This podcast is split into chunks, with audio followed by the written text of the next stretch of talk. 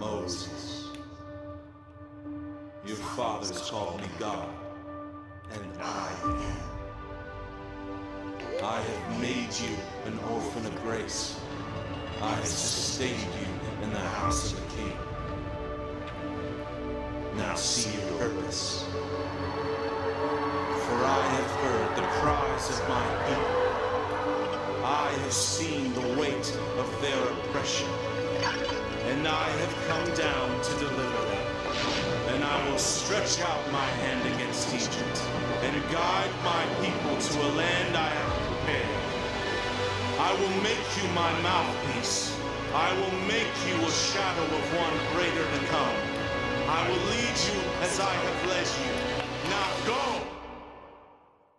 And you will see what I will do to Pharaoh.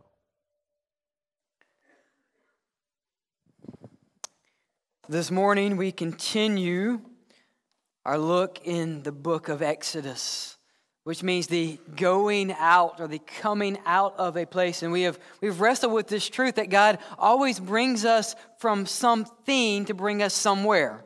God doesn't deliver us and leave us as orphans and say, good luck. God is bringing us somewhere, and He is bringing us into His glory and into His presence.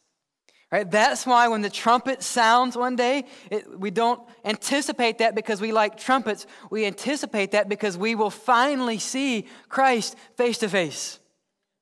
So that's what God is doing. And so today we look at Numbers. We look at Exodus 14. With this thought, we are facing the sea, but yet we should fear the Lord. Facing the sea and fearing the Lord. You see, this word here, this book that I am holding, is the living, active Word of God. It's not some book. It's not some ancient truth that we draw wisdom. We see who God is because He has given us His Word. This is God's Word to you and to me. So I invite you to turn with me to God's Word. And as we open it up, that we would see who He is, that we see what He says to us, and that our lives would be radically changed because His Word is living and active and should be lived out actively in our lives. Exodus chapter 14, and we will read the entire chapter this morning, but we will settle on the first 10 verses to begin with. Second book of the Bible, Exodus chapter 14. Now the Lord spoke to Moses, saying, "Speak to the children of Israel, that they turn and camp before Pi Hahiroth, between Migdol and the sea, opposite of Baal Zephon. You shall camp before it by the sea. For Pharaoh will say of the children of Israel, they are bewildered by the land. The wilderness has closed them in. Then I will harden Pharaoh's heart so that he will pursue them, and I will gain honor over Pharaoh and over all of his army, that the Egyptians may know that I am the Lord." And they did so. That is a promise of God. Remember that promise. Don't forget that promise. Verse 5. Now it was told the king of Egypt that the people had fled, and the heart of Pharaoh, his servants, was turned against the people. And they said, "Why have we done this, that we have let Israel go from serving us?" So he made ready his chariot and took his people with him. Also he took 600 choice chariots. These weren't the jalopies. These were the streamlined, expedited, fast chariots. And all the chariots of Egypt with captains over and every one of them. And the Lord hardened the heart of Pharaoh, king of Egypt. And he pursued the children of Israel, and the children of Israel went out with boldness. They were joyful. They were singing. Verse 9, so the Egyptians pursued them, and all the horses and chariots of Pharaoh, his horsemen and his army, and overtook them camping by the sea beside Pi Hahiroth. before Baal Zephon. And when Pharaoh drew near, the children of Israel lifted their eyes, and behold, the Egyptians marched after them, so that they were very afraid, and the children of Israel cried out to the Lord. Let's pray. Father, we admit to you this morning that your ways are so much higher than ours. Lord, that your paths are far greater than anything that we can understand. And so, Lord, we ask this morning that you would help us understand your word, that you would focus our minds, that you would open our ears, and that you would give sight to our hearts. Lord, may we know you more deeply. May we see the good news that you invite us to partake of. And we pray this in Jesus' name. Amen and amen. We see in Numbers, we're going to look at Numbers later, obviously. But we see in Exodus several truths here. And the first is this. We see in verse 1 that the journey of faith in our lives is not always going to be straight. Right? The journey of faith is not always straight in our life. Verse 1, the Lord said to Moses, saying, "Speak to the children of Israel that they may turn and camp before Pi Hahiroth, between Migdol and the sea, opposite of Baal Zephon, that you should camp before it by the sea." So this is what we find God's people doing. They have left Exodus, and we learned last week that they left because of the Passover event, that God, the final plague was Pharaoh, "If you do not let my people go, I will send one final plague, and it will be the death of the firstborn male in every family." And so because of that plague, because of the stubbornness of Pharaoh and the Egyptians, that plague was enforced. And the angel of death crept through the land. And anyone that did not have the lamb's blood over the frame of their house perished. And we know that this is pointing to a greater lamb that would die for the salvation of the people. And because of that, Pharaoh said, "Leave." And so we find God's people leaving in, what does the verse say several verses later? With boldness. They were celebratory. They were cheering. Can you imagine the triumph? We know in Scripture that not only did God's people leave, but they left with what? But they had loot. Their bank accounts were filled with what? With the Egyptians' money. Basically, Pharaoh said, "Here, take anything you want, leave, and go." And so life was good. And they were leaving, and they were journeying to the promised land. There was joy in the community of faith. G.K. Chesterton says this about joy, that joy is the gigantic secret of the Christian. He says, "Christianity satisfies suddenly and perfectly man's ancestral instinct for being the right way up. And that by its creed, joy becomes something gigantic." I love that if we have put our faith in Jesus Christ, joy is now gigantic in our lives, and sadness is something special and small. Life was awesome. And yet, something odd happens along the journey. See what happens here in verse 2. If you're familiar with the lay of the land, if you know where Pi Hahiroth and Baal Zephon are, you understand what's going on here, right? Between Migdol and the sea. So God commands the people to turn. Now you might be asking, "Well, Pastor, I have no clue where these places are." Actually, scholarship is debating where the locations, the present locations of these places are. So you're not alone. But here's what we do know. So the people were journeying this way. They were journeying either north first, and God commanded them to stop and basically turn around. And as they turned around, now they are putting their backs towards the promised land, and they are again facing what? They are facing Egypt. And they don't know it yet, but what is now coming in their face? The Egyptians. What chariots? The choice chariots. So God has commanded them, take a detour, face again Egypt, and now camp with your back to the sea and your face towards the enemy. And we are faced in the journey of life often with U-turns, aren't we? You know, our journey of faith is not always straight. I wish it was. I wish I could say to you today, if you just put your faith in Christ, Jordan, if you just get baptized, life is going to be good. Your bank account is going to be filled up. The Egyptians are going to throw money in your bank account. And it's going to be joy and celebration all the days of your life. And that would be awesome. But the reality is that is not the world we live in. There are oftentimes in our life that we must take U-turns. And here is the gospel truth. There are oftentimes that God asks you to take that U-turn. Sometimes U-turns are God commanded. So God tells them, stop what you're doing. I know you're journeying to the promised land. Turn around. Dwayne Garrett, a scholar, says this about the U-turn. He says, this was doubtably a strange thing to do. He says, first, it took them in the wrong direction. Have you ever felt like that? Have you ever felt sometimes in your life, God, I just feel like I'm going in the wrong direction? And often our first instinct is, well, God, I'm obviously not following you because I'm going the wrong direction. What if it feels like the wrong direction, but we're still in the path of righteousness?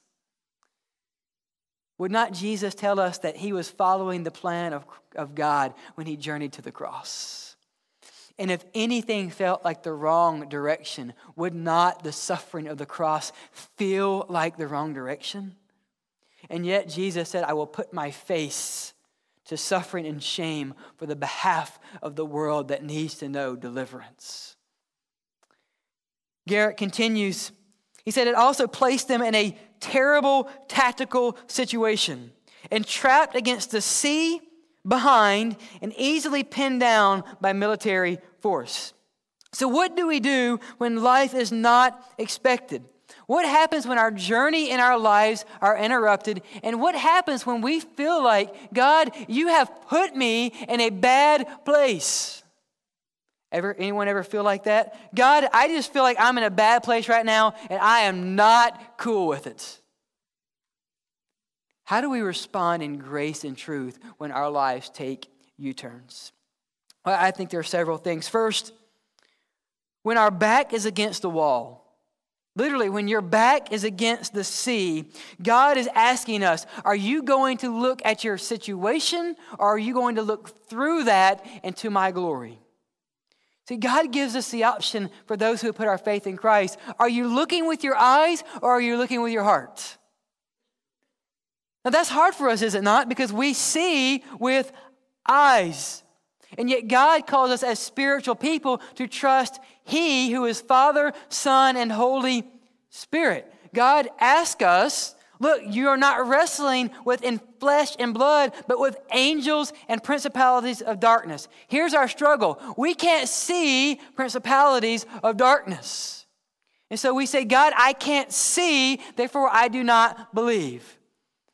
And I think that sometimes God asks us, why don't you look through your circumstance and look to the cross. Look to the deliverance. The disciples in John chapter 9 beg the same question and struggle that we have. They're walking with Jesus. Now, how awesome is that to walk with Christ? And they walk upon a man who is blind. So the disciples ask a question that you and I might ask. They say, Jesus, who sinned? This poor man who is blind or his parents? So they throw the parents under the bus also. Because we know that someone has sinned. You don't just go blind because of no reason. And Jesus' response to them is an odd response. Jesus says, neither, but that the glory of God might be revealed. Jesus says, don't look at the circumstance. Look through it and look to deliverance in Jesus Christ. And when we face turns in our lives, God is begging us and challenging us, are you going to look at the situation or are you going to look to the Father, the author and perfecter of your faith? When you can't go anymore and when your back is against the wall, look to Jesus Christ. Look to Christ. This world and our community desperately needs to see God's grace in the people of faith. It's one thing when we are shouting and blowing trumpets and like, life is good, God is good, let's celebrate. But the world needs to see that when we are going through it and we have taken a U-turn and the sea is at our back and the enemy is in our face, we look at the world and we say, I don't understand it, but I know his grace is sufficient. Look to Christ. May we look to Christ. U-turns also afford us not only lessons to look through the circumstance, but to walk in obedience. To walk in obedience. Look at verse 3. Pharaoh will say to the children of Israel, they are bewildered by the land. They're confused. The wilderness has closed them in. Now, I would imagine there's a point in this U-turn that they realize, hey, we are going off course. God, we know what you said. We're going to the promised land. But have you ever felt like you turned around? Yeah, have you felt like I've seen this before? And you wonder, at what point does a community of faith get there? Do they say, God, I feel like we're going the wrong way? And God is saying, it feels like it, but turn. Continue on the path. This isn't a lesson in obedience. I believe God is asking us, when your life takes turns, will you still follow Christ? Will you count the cost and say, Jesus is difficult, but it is worth it. I will make the turn. I will walk through the storm because I know that you are there. U-turns afford us lessons in obedience. I know what you're saying. Well, I don't want God to give me the chance to obey. I'd rather just celebrate. I don't want the opportunity. But yet, we celebrate a righteous and perfect Savior who sustains us by his mercy. Jesus Christ gives us the faith to believe. He gives us the faith to walk. Will you turn when God says turn? Even when you feel like you're turning into the enemy. Even when you feel like you're turning into the wind. U-turns afford us that. Storms will either shake our faith or they will steady our resolve in the Lord. Storms will shake our faith or they will steady our resolve. And my prayer is that storms of life, the turns of life, would only make you stay on the rock of Jesus Christ. We see another truth here about U-turns in our lives. I think we see that God uses the foolish things of the world to shame the wise. God uses the foolish things in our life to shame the wise. Look at verse 3. Pharaoh will say, they are bewildered by the land, and the wilderness has closed them in. You ever feel like that? Have you felt in your life that you have done the right thing, it turns out to be the foolish thing? Or have you ever felt like God's calling you to do something that just feels stupid? Like, God, this person just cursed me in my face. And I know you're calling me to bless them, but I would rather bless them out, right? It's close to obedience, but not quite. Or God, I know that someone hit me in the face, but Lord, I don't want to turn the other cheek. I want to swing the haymaker. God, this feels foolish. God, the world is saying it's foolish. God, the world is saying the cross is an image of death. And Lord, your word says that the cross is life. I don't understand it. And God says in 1 Corinthians, for the message of the cross is foolishness to those who are perishing. But to those who are being saved, it is the power of God. This is why to anyone who comes to faith in this church, and Jordan would say, he would affirm what we've already discussed. I sat across from him and we talked about our faith. And we said, look, we are not good. You are not getting baptized because you are good. We are getting baptized. We sit in those waters and we go under because we are not good. And Jesus Christ died for us because he knew we were not good. That's why we believe in the depravity of our souls. There is nothing in me that merits salvation. Right? It is the gift of God. It is by grace we have been saved. It is the gift of God, lest we do not boast. That way we can't jump in the water and say, look at me, world. Look how good I am. Look at what I'm bringing to the church. Look at what I'm offering. No, we say the opposite. We say that I have nothing to offer. And Jesus went to the cross. And it doesn't sound right. It sounds foolish. But he died on the cross that if I believe in him, that I will not perish, but I will have life. This is what U-turns in our life afford. The chance to show the world that the foolish things of the world, God will use for his glory and for his honor. God uses the foolish things in our life to shame the wise. If you feel like you're wise today, watch out. Watch out. Lastly, God will put us sometimes in hopeless situations to show his glory to the world. Have you ever felt like you're in a hopeless situation? God, I don't know what to do. I had a conversation with a parent today, and we've both walked through situations this week where we've looked at our kids and we say, I don't have the answer. God is hopeless. And God says, you know, come to think of it, I'm glad you mentioned it. Because it's not hopeless. Because I sent my son to give hope to the hopeless. Josh, point your eyes to Jesus, and I will renew your hope. Remember that you stand on the solid rock. You have not built your house on sand. You built your house on rock. And when the storms of life come, the house might shake, but the rock will not move. God often puts us in hopeless situations to remind us that our hope is not in our camp or the fast, quick nature of how quick that we journey, but it is that we hope in Jesus Christ, who by his grace sustains us. He is long-suffering towards us. The path is not always straight, but God is always there, to the glory of the Lord. We not only see that the path is not always straight, but look at verse 10. Sometimes the journey in our lives brings fear. Sometimes the journey brings fear. Verse 10, when Pharaoh drew near, the children of Israel lifted their eyes. Now, what were they just doing? They were journeying with boldness. They were cocky.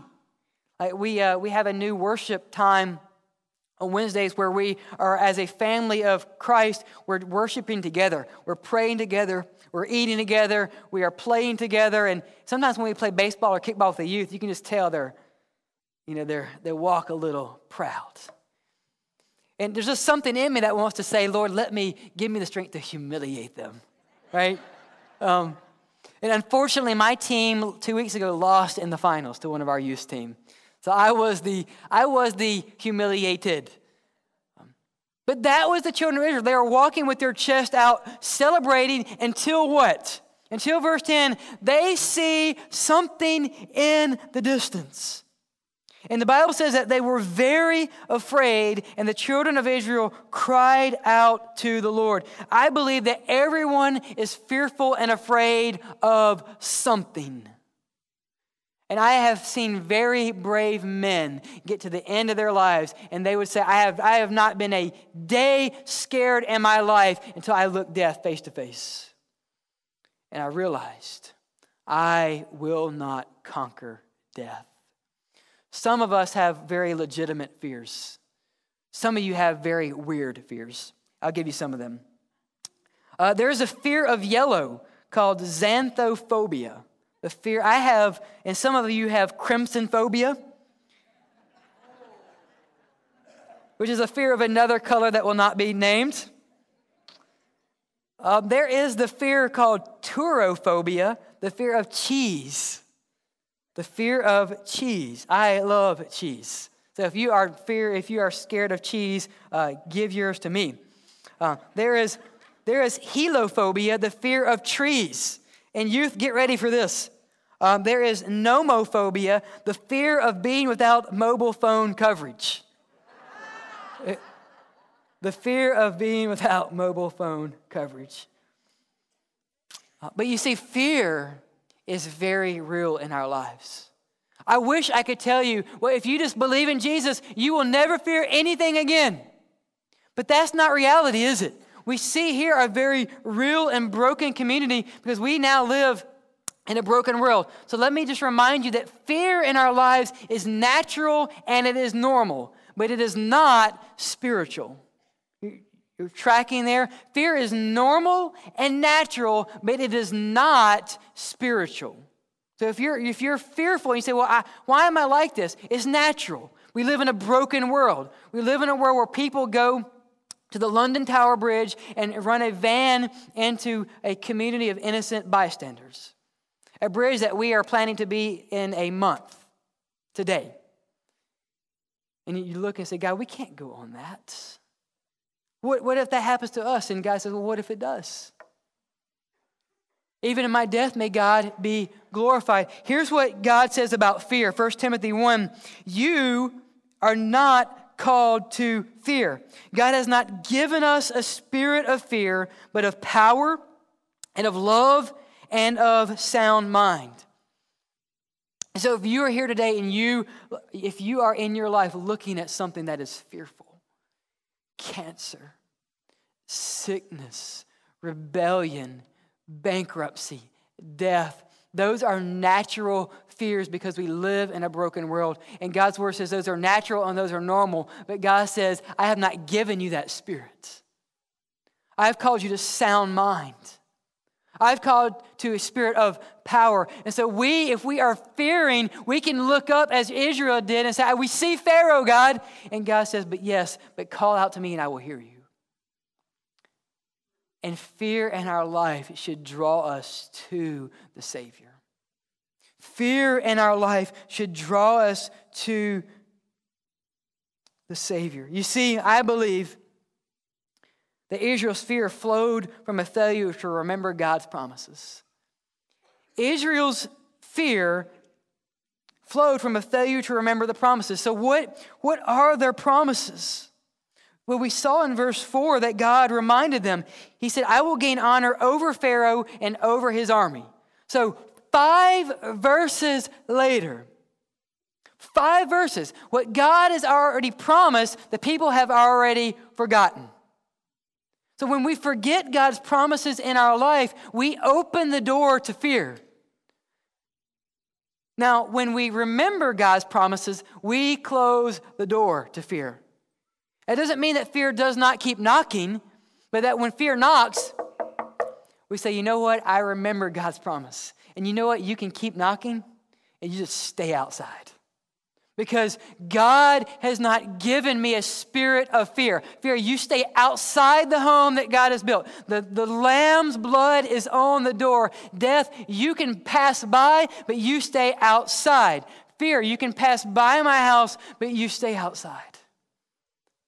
Because I remember the promises of God. And you say, well, Pastor, what are those promises to us? Here's some of them.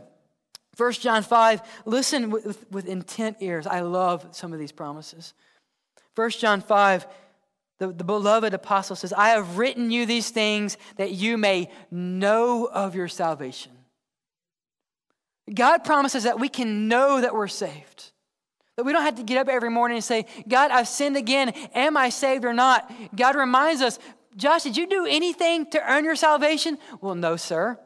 Well, can you do anything to unearn your salvation? No, sir. It is the atoning, perfected work of Christ, and we can know of our salvation. That is the beauty of the death, burial, and resurrection of Jesus. That is a promise. John 10:27, a promise of Jesus to us. My sheep hear my voice, and I know him. God promises you that if you are his, he knows your voice. So when you say, God, it's me again, God says, man, I know that voice. I know my sheep. And God doesn't say, really? Like God doesn't have a smartphone that he has our number do not, blocked or do not answer. Or I still have a Louisiana number, and I know when I call somebody, you're thinking, as a salesman, I'm not answering it. God's not, I'm going to stay with it. I'm stubborn. I'm leaving my Louisiana number. But God does not treat us the same way. That when we cry out, God says, I hear you. I hear you, sheep. And it's a sweet voice. If Psalm 34, this poor man cried and the Lord answered. That's the promise that he knows your voice. And so if you're in a difficult place today, cry out to God, he hears you. If he doesn't hear you, that means you're not his or you're not crying out. And either way, that can change right now. Another promise, 1 John, greater is he that is in you than he that is in the world. Have you ever felt just crushed and persecuted and pressed? I love that promise. We say, God, the sea is here and the enemy is here. And God says, why are you worrying? Greater is he that is in you than is he that is in the sea and the chariots that are impending upon you. Romans 8, there is there now no condemnation for those that are in Christ Jesus. You say, well, Pastor, you don't know what I've done, but God does, and he still sent his son to forgive you. John 14, Jesus said, if I go to prepare a place, I will come again and receive you. You see, remembering God's promises is like geocaching for the soul. I believe God gives us daily reminders of his grace.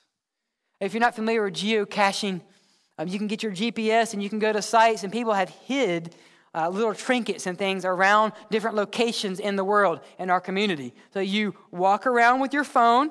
You can be that obnoxious person. You walk around with your phone, oblivious to the world around you, and you get something that's really insignificant, but it brings you momentary joy, and it's pretty awesome. But here's the joy of following Christ. We don't have GPS. We have the Holy Spirit. And God, through the Holy Spirit, gives us daily reminders of his promises. I believe that when we're struggling, the Holy Spirit says, here, pick up this promise. Right? I feel small. Greater is he. I am fearful today. Don't forget that God has not given you a spirit of fear. And when we find fear face to face, remember God's promises in your life. Because whatever God promises, he delivers on. He always delivers. Let's keep going. Verse 15. Not only is the path not always straight, and sometimes we face fear, but 7 days, in verse 14, we see this. That's chapter 12. In verse 15, the Lord said to Moses, why do you cry to me? The people have cried. Now Moses is crying. Tell the children of Israel to go forward. Tell the children of Israel to go forward. The journey of Christ is a journey forward, right? It's a journey. He said, well, how can you go forward? What is forward? What is the geographical perimeter or barrier here? To God's community, they can't go forward because of the sea. Anyone cross the sea on foot? You can't. There's a literal physical sea. We say, well, God, I can't go forward. Here's what Paul says in Philippians 3. Brothers, I do not count myself to have apprehended. But one thing I do, forgetting the things which are behind and reaching forward to those which are ahead, I press towards the goal for the prize of the upward call of God in Christ Jesus. What does it say about our confidence in the Lord when we are always looking in the past? What does it say about my trust in God today if I'm always looking to yesterday? And we come by it naturally. We are yesterday people. Look, yesterday always looks better in the past. Have you ever gone on a family vacation and you remember this great childhood memory and you bring your children to the same location and you're like, this is really lame? Have you ever been there? We went on vacation this week and we went to the mouse world, and I just remember at points like, man, I brought my kids who don't like to stand in line or are not patient for a 2-hour wait in line. What was that? I remember it differently when I was a child. Or have you ever watched a TV show that you just loved growing up, and you watch it and you're thinking, man, the graphics are horrible. How did I enjoy this? This is what happens naturally to us. We always believe that the past is greater than it was, right? We always say, well, God, if we could just get back to the way things used to be. Hey, we were still sinful back then, right? The same temptations today. Well, if we would just go back to yesteryear, then everything would be different. No, God is the same today and yesterday and in the future. What does it say about our confidence if we're constantly living in the past? I believe Satan wants the church to live in the past. Because if we do that, then we've lost our power today. Because if we really want to go back, look at the power of Acts 2, where they didn't have the projection systems and the hymnals and the pews and the modern conveniences, but thousands were added to their number daily because of the Holy Spirit. The quickest way for us to become spiritually weak is to relive the glory days and rest on our laurels. I believe another tool of Satan is also to make us sinners relive our past sins. But we want to live behind, not towards. We say, well, I can't serve God because I've sinned. And God says, well, duh. We've already addressed that. Right? You have sinned, and Christ died for our sin in the past. And so you've been redeemed and you've been forgiven. So the only reason we should remember our past folly is to make us wise in the present. Because if we've repented of that, God has forgiven us. So if I'm remembering my sin, that's not of God. It is of the enemy. God does not want us. What does he say to Moses?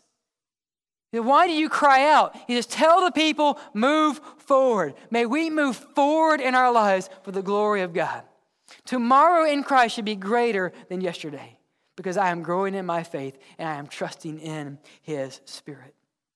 Lastly, we're going to end here. Verse 16. God tells Moses, lift up your rod. Stretch out your hand over the sea and divide it. And the children of Israel shall go out on dry ground, the midst of the sea. In verse 21, so Moses stretched out his hand over the sea. And the Lord caused the sea to go back by a strong east wind all night. And made the sea into dry land, and the waters were divided. So the children of Israel went into the midst of the sea on dry ground. What type of ground? Dry ground. And the waters were a wall. Now the word wall here is not like a cobblestone fence. This is a wall that would be like a city gate. So you are walking along a wall that you look up and you see fish. And you say, well, I don't believe that could happen. It only happens through the power and the miraculous strength of God. This is the God we say, so I don't believe that. That's something to you to deal with. I believe it because God's word says it, and I know he is that powerful. It is a miracle of grace. So look at verse 30. And by the way, I would have been scared, just for future reference, going through the wall. Verse 30, so the Lord saved Israel that day out of the hand of the Egyptians. And Israel saw the Egyptians dead on the seashore. Thus Israel saw the great work which Israel had done in Egypt. And so the people feared the Lord and believed the Lord and his servant Moses. 19 times in this passage, the word sea is used. This is not any sea. We say, well, what does the Red Sea have to do with us? This is not any sea. Listen to the words of Dwayne Garrett. He says, the sea in biblical and Israelite thinking is an apocalyptic figure representing death and destruction.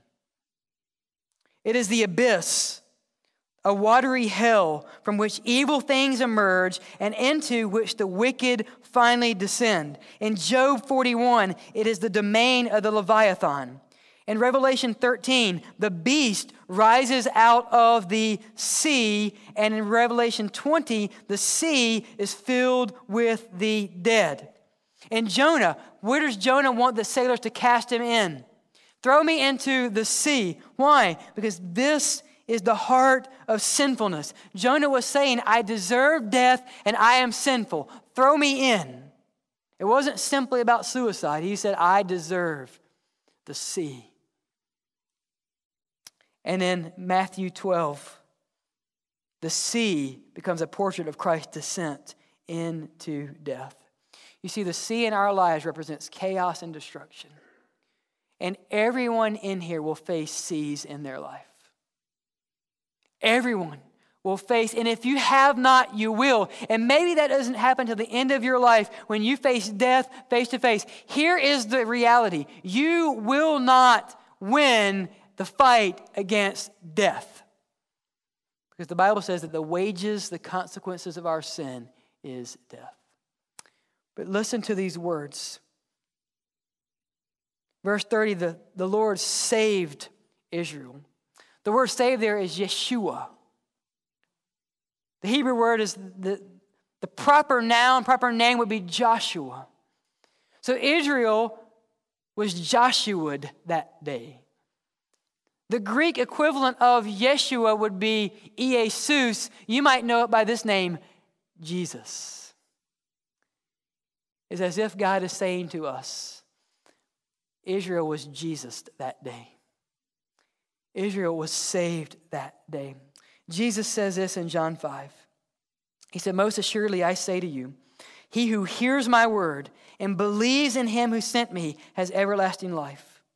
And he shall not come into judgment, but, verse 24, he has passed from death into life. He has crossed through death into life. It's as if Jesus is saying to us, if you believe in me, I will part the sea. If you believe in Jesus, you will find salvation. Oh, people, if you believe in Jesus, he will Joshua you. He will Jesus you. He will save you. And the only salvation that we will ever find eternally in our life is Jesus Christ. I love the picture of baptism because it was as if when I was baptized, and it was as if Jordan, when he was baptized today, said this, church, I deserve death. Throw me in the water. I deserve to die. I deserve the Red Sea. And God says, you do. But if you put your faith in me, that he who desires to keep his life will lose it. But he who loses his life for my sake, Jesus says, will find it. And when we say to the Lord, I will die to myself because I deserve death, God says, if you trust in me, you will find salvation. And maybe that's you today. Maybe you feel like the sea is behind you and the enemy is before you and you have no way out. Jesus Christ is the one that can part the sea and say you will pass through it from death into life. It is foolishness to believe that if you die, you will find life. But for those who believe, the cross is a symbol of life and life eternal. So I'm asking you today, will you believe in Jesus as your sacrifice? Oh, what a glorious Savior that we have. You said, Pastor, you don't understand what I've done, but he does. And he, while you were still sinners, Christ Jesus died for you. Oh, that we would find salvation in him. And if that is you today, I invite you to respond. Right where you sit, you can put your faith in Christ. You say, Lord, I am a sinner. I deserve death. And Jesus Christ died for me that I might find life. I don't understand it, but I believe it, and I will speak it, and I will say with my mouth in front of these people, he is my Lord. And whoever calls upon the name of the Lord, oh, will find the glories of salvation. Maybe you're here today, and you feel like your life has taken that U-turn. And you need to spend some time reflecting, saying, God, wash over me. God, I'm tired of turning the wrong way. God, I need your strength. I'm tired of fearing. Help me remember the promises. We're going to have a time of invitation.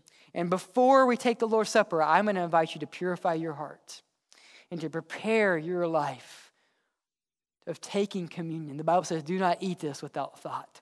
Do not drink judgment upon yourself, but may we have a pure heart and clean hands. So I invite you to spend time with the Savior. Cleanse your soul that we would eat and drink for the glory of the Lord. Let's pray. Father,